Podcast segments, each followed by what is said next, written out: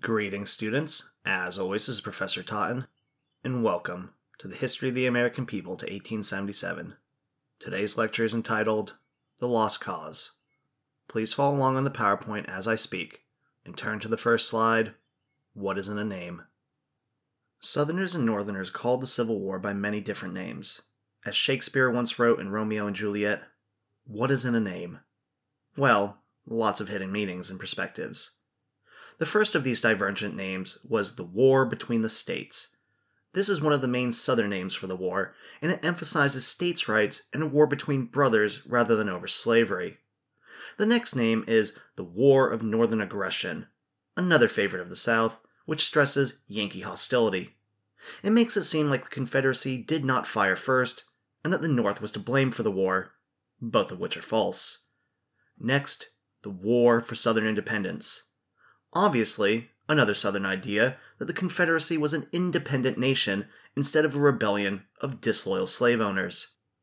This also gives it revolutionary meaning, and many white Southerners tied this concept to the American Revolution itself.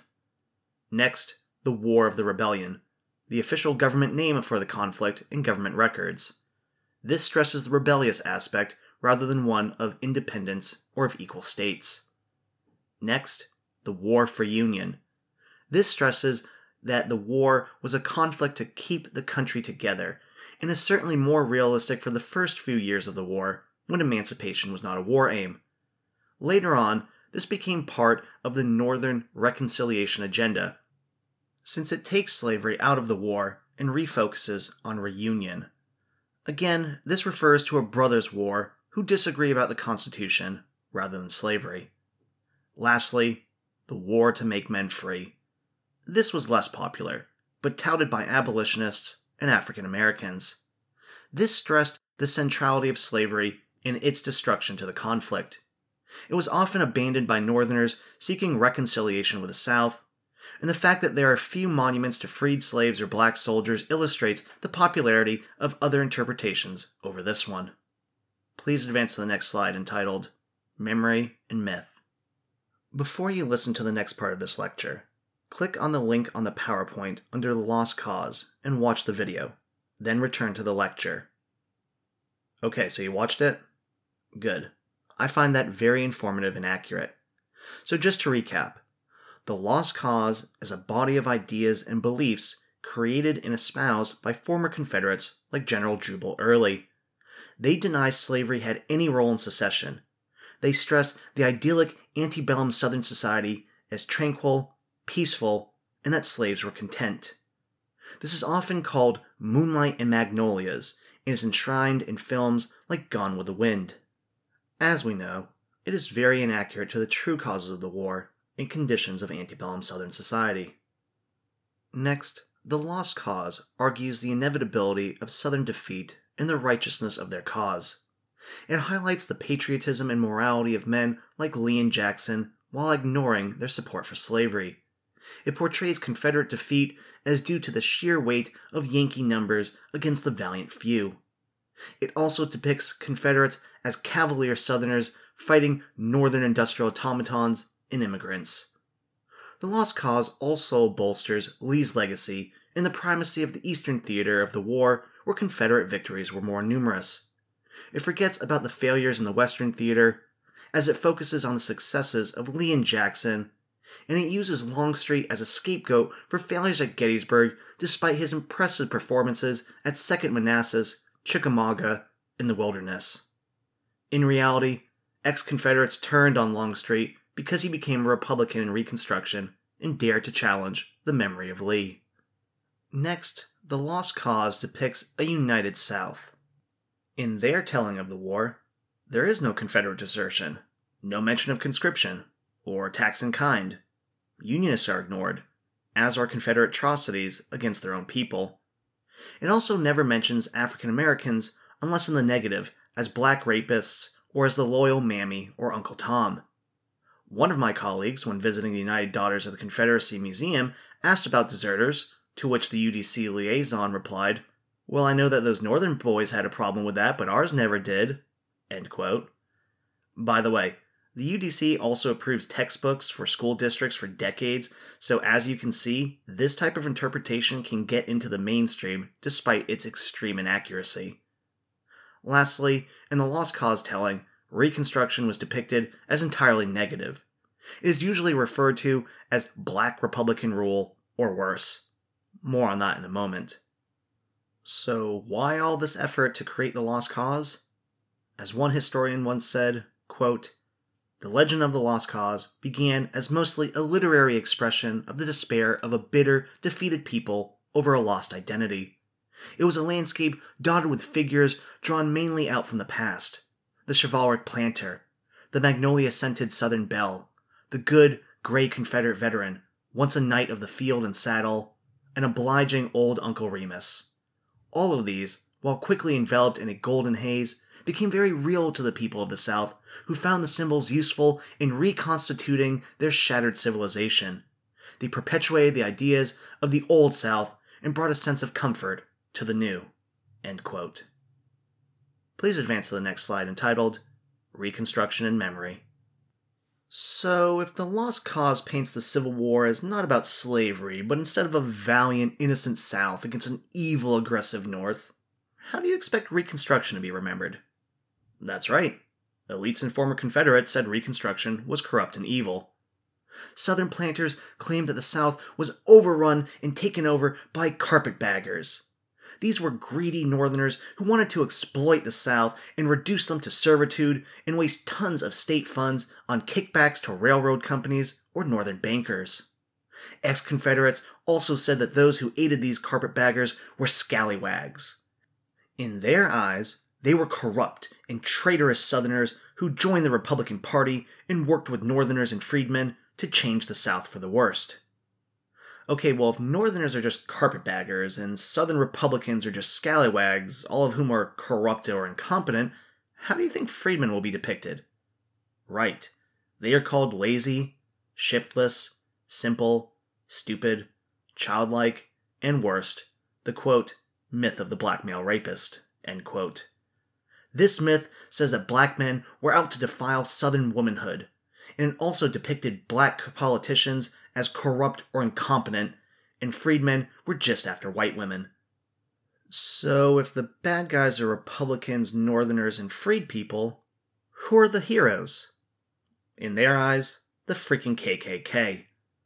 The Ku Klux Klan is seen as chivalrous Southerners who will put an end to corruption, stop black rapists, and save the virtue of white womanhood and bring back control to those who should wield power. Wealthy white southern landowners and merchants, that is. With this view of Reconstruction, it seems terrible, and that redemption is one of the best things ever. What is more, this memory allows poor or common whites to embrace things that actually hurt their political and economic power, like segregation and disfranchisement. As I discussed in a previous lecture, segregation, and disfranchisement hurt poor whites as well as blacks alike. It was these methods that took power away from the people and gave it to what was called, quote, the best men. These were the elites, the businessmen or landowners who could rule in their own interests without worrying about the people challenging their oligarchy. So, as you can see, this memory was used to stop an effective two party political system in the South so that the Democrats became the only party in the region and led to a solid South, meaning that the South consistently voted only from the Democratic Party from 1900 to 1968. The solid South allowed the elite to enrich themselves and curtail everyone else's rights, which led to massive issues of poverty, illiteracy, and poor health, which Southerners still struggle with. There is a reason why the South remains the poorest, least educated, and unhealthiest region in the country, and that is segregation, disfranchisement, and the corruption of the Southern elite. Now, this memory of Reconstruction will not stay in the minds of the South alone. It extends across the country, even to the halls of the White House, through popular culture. This is especially true of D.W. Griffith's movie Birth of a Nation, one of the greatest cinematic epics in American movie history. Let's watch a quick clip about this movie's impact and legacy. So watch it and then come back. Okay, so have you watched it? Well, to recap, The Birth of a Nation introduced a lot of important techniques into American cinematography, but it also reinforced false memories of Reconstruction, depicting it as corrupt and evil. It reinforced racial stereotypes, and it generated waves of white supremacist support for continued violence. As the documentary said, even the President of the United States, Woodrow Wilson, said, quote, This is history written in lightning. High praise indeed. Well, if the memory of Reconstruction was popular among the people and even the highest government officials, surely liberal academia decried it. No. See, by the 1900s, a historian named William Dunning and his students had produced a body of history books about Reconstruction that repeated the myths that we described before. Dunning and his students, like Birth of a Nation, depicted blacks as childlike and lazy. They depicted Republicans and black politicians as incompetent and corrupt, and redemption by the KKK as the savior of the South. This did irreparable harm to generations of college and high school students who read these works. It wasn't until the 1960s and the civil rights movement that finally brought changes. Historians, using the modern tools of the trade, found these myths to be just that falsehoods. Reading the sources more carefully, seeing the hidden motivations, biases, and perspectives that shaped the era of Reconstructions, historians began the now 60 year struggle to find a more accurate vision of the past. One that accepted while that there was corruption in Reconstruction, redemption was far from the godsend that had been purported to be. Yet, despite this massive effort in academia, the historical illiteracy lingers. The tall tales, legends, and false memories continue to be perpetuated by families, communities, churches, school boards, and textbooks. We still have a long way to go. Slowly but surely, student by student, we will hopefully dispel these hurtful lies, listen to the better angels of our nature, and strive to fulfill the promises of the 14th and 15th Amendment. Please turn to the next slide where you see a depiction of a unit of African American soldiers. So, if you look on the left side of the image, the text at the bottom says, The 1st Louisiana Native Guard, and it appears that these are Confederate soldiers. But as you see from the image on the right, the first image was actually just highly edited to remove the Union officer. Now, I could look at this image and immediately tell it was edited because I'm an expert. The uniforms, specifically the coats, guns, hats, and other equipment, are clearly from US forces and different from that that the Confederates wore. But a person who is not an expert and just scrolling through the internet would see this and think that the myth of black Confederate soldiers was true. So let me ask you this question. Why would someone want to edit historical image to make it look like black men served in the Confederate Army? They do this to further modern political arguments and to perpetuate a false memory of a conflict over the real history. Because if you can convince people that African Americans served willingly as soldiers in the Confederacy, you can make the argument that the war was not about slavery. This is nefarious. People are literally digitally altering history to fit their ignorant or bigoted views. And most people just look for things to confirm their preconceived notions, not challenge it. People who already want to make this argument just need to look online, find this image, and bam, you have proof that you need to be an internet troll and denounce anyone who might argue that the war was over slavery. Now, in the past, you had to subscribe to crazy magazines and listen to radical talk radio on AM channels.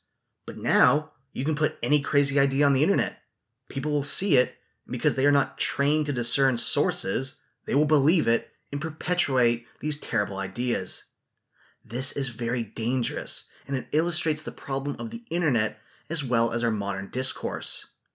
We need to be very careful going forward because digitally altering history is just the beginning.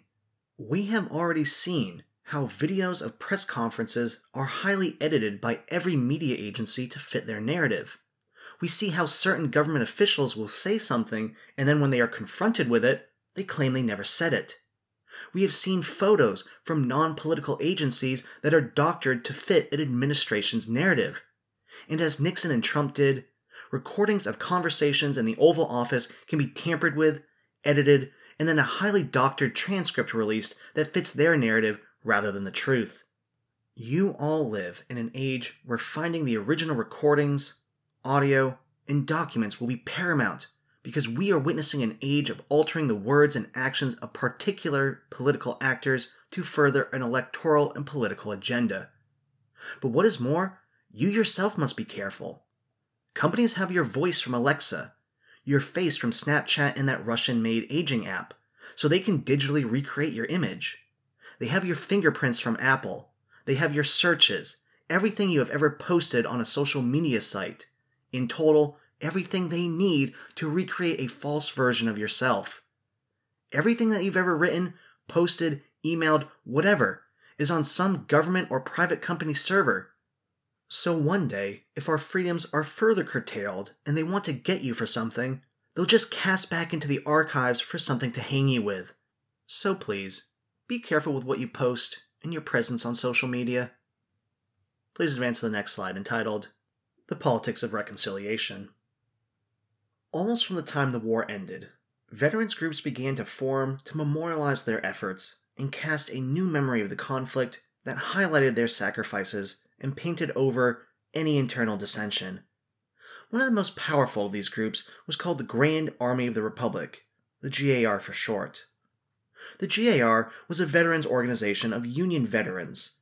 Each state had several posts that would hold dinners or balls for veterans and their families. They also partook in civil events and launched many veterans' political careers. Perhaps most important, the GAR was extremely powerful in lobbying for Civil War pensions for wounded soldiers and their families. More on this in the public backlash later. Likewise, Confederate veterans soon organized the United Confederates Veterans Organization, which also served the interest of their veterans and lobbied Southern state governments for pensions. At one point in the early 1900s, 80% of Mississippi's budget was devoted to prosthetic limbs and pensions for the Confederate veterans. As we can see, this is the long arm of history and the massive economic impact that the war had decades later on the states. Both the UCV and the GAR were responsible for launching a public relations campaign to enshrine their own memories of the war and this was achieved in a wave of monument building which occurred between 1877 to 1920. At first, this was just in the north, and these monuments were erected in the hometown of a unit and merely gave praise to the courage of the soldiers for saving the Union. But it did not last as long as it did in the South.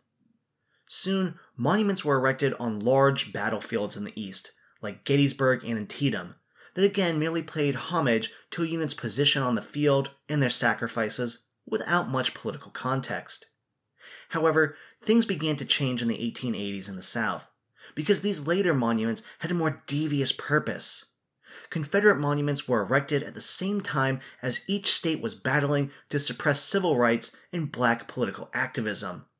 It is no coincidence that most Southern monuments began to be built after redemption in 1877, and then really took off during the heated battles for segregation and disfranchisement which were placed in each southern state's constitution between 1890 to 1920.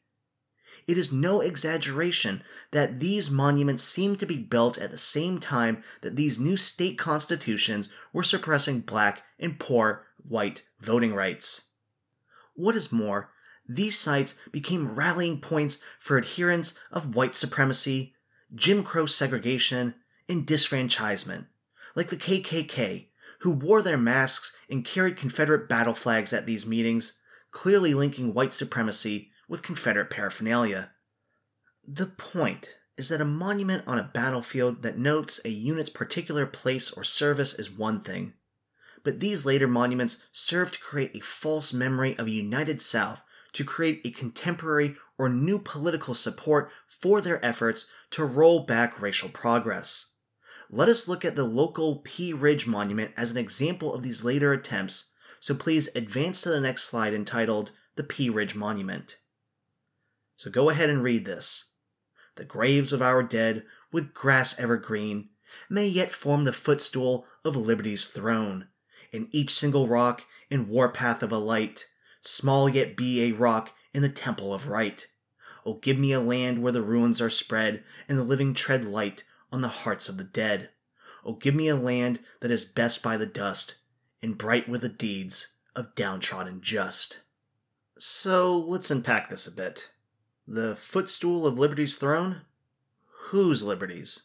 Surely not slaves and freedmen. The Temple of Right? They mean the right of secession to protect slavery?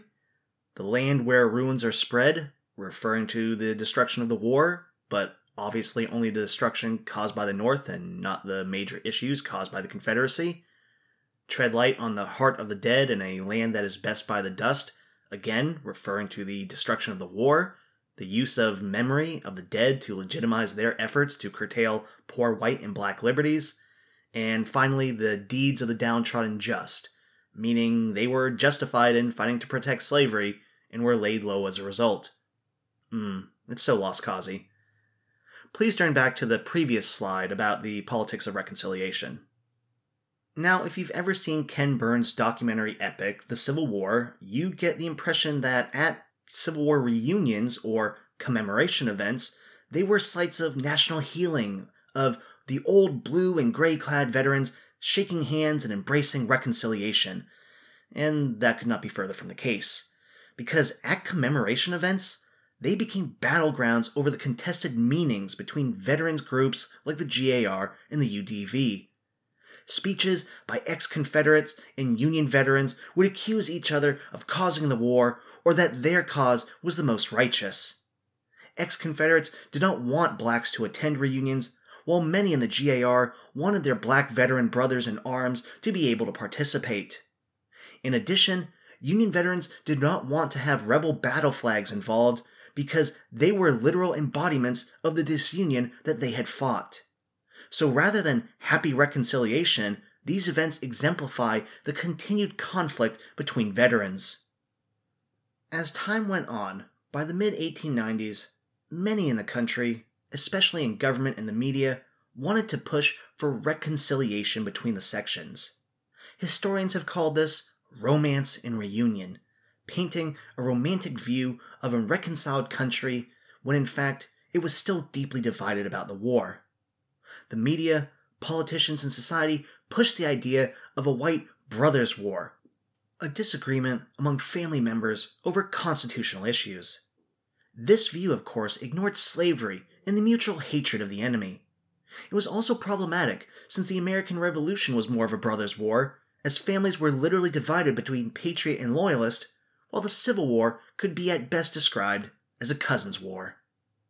Anyway, what was lost from this romance and reunion narrative was the stories of black veterans. Former Confederates never acknowledged black veterans, except for labeling ex slaves as brutal and fiendish, making them out to be the bad guy. The media and most politicians purposefully dropped them from their narratives to push this reconciliation narrative. But some Union veterans would not forget these contributions and would push for their inclusion. But again, many Northerners would purposefully forget these efforts to make reconciliation easier.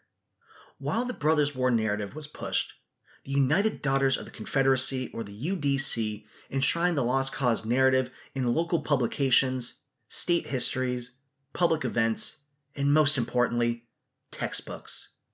You see, local school boards control which textbooks are adopted and the UDC effectively controlled these school boards and ensured that pro Confederate textbooks were purchased and used. These textbooks again contained the lost cause myths described earlier and also ignored slavery altogether. Since textbook companies are businesses like any other, these pro Confederate accounts became widely pervasive even outside of the South. As a result, slowly but surely, the Lost Cause narrative went from a Southern to a nationally embraced, falsified memory of the war. That is why we see Confederate flags in protests in Michigan and other northern states. Well, that and the not so subtle white supremacy they also espouse. These efforts to rewrite history have not ended, and to this day, many states like Texas, South Carolina, and Florida choose textbooks that contain the elements of Lost Cause mythology calling slaves workers, and arguing that Africans willingly came to the United States instead of being brutally beaten and hauled across the ocean, packed like lumber in the hold of a slave ship. Thus, the battle between memory and history goes on, and hence our continued popular disagreement over the meaning of the war. Please advance to the next slide entitled Public Backlash. With all wars and events, eventually the public gets tired of the cost and the bickering. By 1910, Jim Crow segregation and disfranchisement were firmly entrenched. The North had its own form of ethnic segregation and disfranchisement for new immigrants and were no longer interested in battling over civil rights. As a result, there was a public backlash in the North to the GAR and other veterans groups.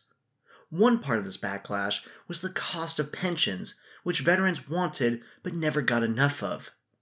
There was a backlash for supporting civil rights, as the country was not interested in equality or liberties for other races and ethnic groups. Lastly, there was a backlash against the contested meanings of the war. People always wanted a happy narrative and wished to forget the old issues, and so for a time, the North ignored their veterans.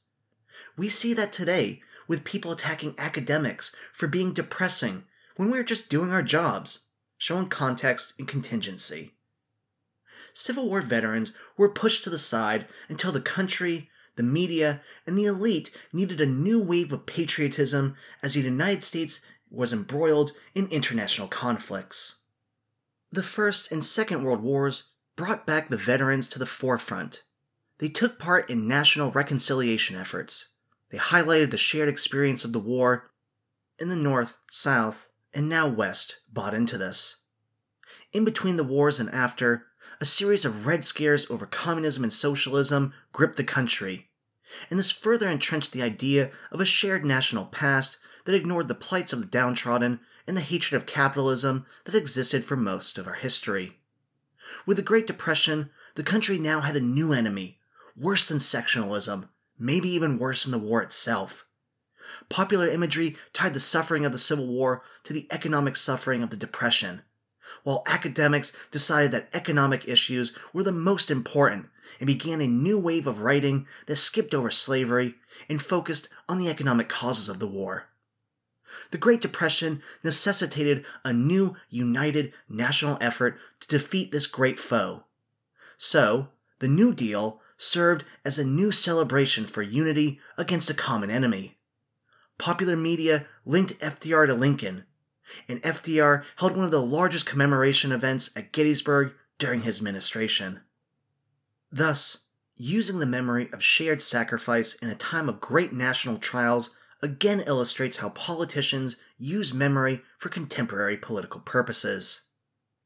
The greatest example of public backlash, however, came in the 1950s in the reemergence of the civil rights movement. The civil rights movement elicited massive resistance from Southerners opposed to integration after the Brown v. Board decision in 1954.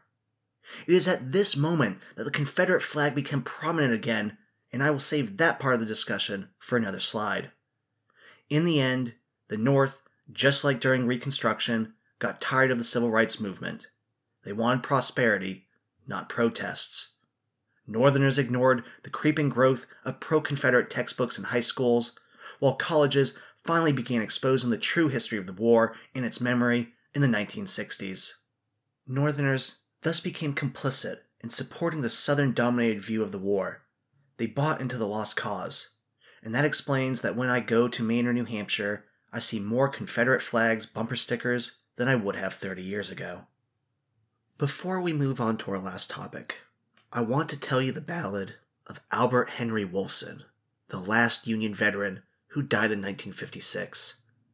Though ignored by many in the 20th century, by the 1950s, he became the last Union soldier alive, and thus a public spectacle for the country. Every birthday, he garnered widespread media attention, a lot of hubbubaloo, as the old veteran recalled.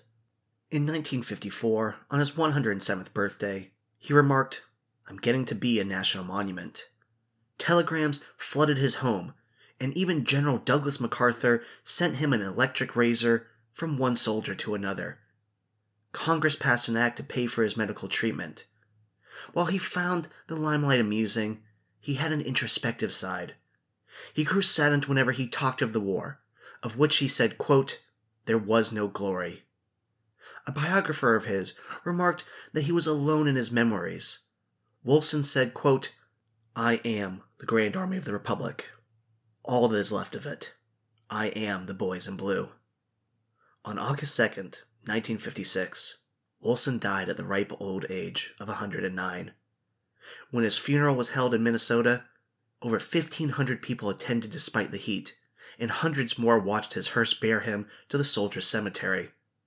The Sons of Union veterans executed the final Grand Army of the Republic funeral rites, as fifes mournfully wailed the battle hymn of the Republic. The historian Bruce Catton remarked that, quote, there was something deeply and fundamentally American that is gone forever. But the Grand Army of the Republic was the last living link that bound us intricately to the great morning of national youth. As long as the army existed, even though it was at last embodied in one old man who stood alone without comrades, the great day of tragedy and decision was still alive, a part of living memory. There was a door into the past, and what we could see through the opening was magically haunted. But when the final handful of dust drifted down on Albert Woolson's casket, and the last notes of the bugle hung against the sky, the door swung shut.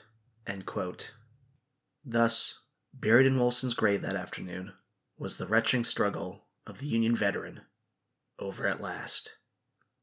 So, if there's a lesson to take away from this, it is that we should always do right by our veterans, and not just when it's politically expedient. Please advance to the next slide entitled The Stars and Bars. Now, let us tackle a controversial topic the Confederate flag and monuments. But first, a few facts. There is no single Confederate flag. The flag most associated with the Confederacy, the Stars and Bars, was actually just one of many flags that the Confederacy had. This one was most popular with certain units in the Army of Tennessee and the Army of Northern Virginia but as you see from the image, there were several, and even more than there were depicted there. Now, some may say, Professor Totten, this is heritage. It has always been flown in the South. Well, has it? In reality, the Confederate flag was pretty much absent from most Southern homes and communities from 1865 to 1950, with the exception of a few that flew over the state courthouses of the Jim Crow South and that were carried by elites or the KKK. You see, in reality, it was not until the 1950s when a massing outpouring of Confederate paraphernalia emerged as people had more money to spend on flags, figurines, and decorations. Think of it this way in the aftermath of the war, was there any money in the South? No. Hell, there wasn't even much cloth or fabric. So you're going to waste money or precious fabric on a flag of a dead cause instead of clothing your child or yourself? Heck no. The same with the Great Depression. Your family is starving. Do you care to spend a few cents on a Confederate flag over putting a little more distance between you and the bread lines? No way. But by the 1950s, people are flush with cash from their wages, the federally funded GI Bill, and the booming economy. As I said before, the civil rights movement elicited massive resistance from Southerners opposed to integration after the Brown v. Board decision. And it is at this moment that the Confederate symbol rises again. It is no coincidence that at the same time that Americans have more money and a modern political issue that can be spun, you see the explosion of pro Confederate materials. It is also no coincidence that protesters outside of Little Rock High School in 1957 flew Confederate flags against integration. It is no surprise that KKK members wave Confederate flags when they terrorize black families in this era. It is no surprise that the flag again became an issue right after the first black president in the Black Lives Matter movement. Remember, not too long ago, a white supremacist who had many Confederate flags at his home and took pictures with them exposed these lost cause ideals when he gunned down members of an African American church in Charleston, South Carolina. Or that Confederate flags were flown during the Charlottesville, Virginia white supremacist rally that beat several African Americans and ran over one anti racism protester. And finally, 35 violent white supremacists were arrested in Russellville, Arkansas, where I live last year. They were gun running, cooking meth, and were members of the dangerous Aryan Brotherhood neo Nazi gang who murdered and intimidated citizens. The leader of that group escaped from prison and was found five miles down the road from where my stepkids play football in Dover, Arkansas. So this isn't just part of the past or history, it is current events and we live with it to this day. Remember, symbols are powerful things, tinged with meanings and connotations that some ignore and others see clear as day. And we ignore these facts at our own peril, and for that matter, the peril of our nation. Well, given all that, we should probably note how people feel about this symbol. A 2015 poll showed that 75% of African Americans and only 25% of whites view the flag as a symbol of racism. So we have to ask ourselves is this heritage or hate? To me, it is hate, but that is just my informed opinion. What about Confederate monuments? Is that heritage, hate, or history? My view is that these monuments belong in a museum, not on public property. You should not have Confederate monuments at state houses or Confederate flags there like South Carolina did well into the 2000s. These are public funded spaces, and these symbols are antithetical to what those spaces stand for our country, the United States. Those symbols, those monuments, are symbols of disunion to destroy our country.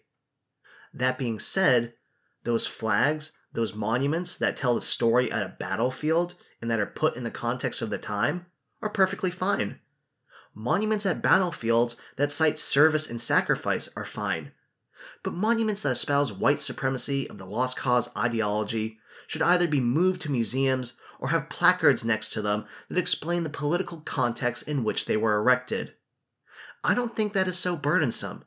It isn't erasing history, it is putting these symbols and statues in context so they are not misunderstood for what they are symbols for a rebellion to protect slavery and divide the nation, and symbols of segregation and disfranchisement. Please advance to the next slide entitled The Point.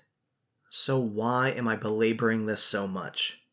Because the biggest trick ever played on Southerners was convincing them that the Confederacy was positive and popular for the common people. It was not. If you start with the assumption that the Civil War was not over slavery, then the destruction of the Confederacy is not a good thing. And if the Confederacy wasn't wrong or immoral, then it's something to be positively remembered. If it is positive, that makes Reconstruction bad. If Reconstruction is bad, then the policies of civil rights are bad. And if civil rights are bad, then it is okay to deny the promises of the 14th and 15th Amendments. I hope I have shown you that we are not all that different, that we all want the same thing a modicum of peace and prosperity. Please do not let yourself be divided by politicians, the media, and the elite who have an agenda to keep you divided so they can continue to drive this country into the ground. Stand up for truth, justice, equality, and love. And as I close, go to the next slide and I beg you to listen to the words of Abraham Lincoln Quote, We are not enemies but friends. We must not be enemies.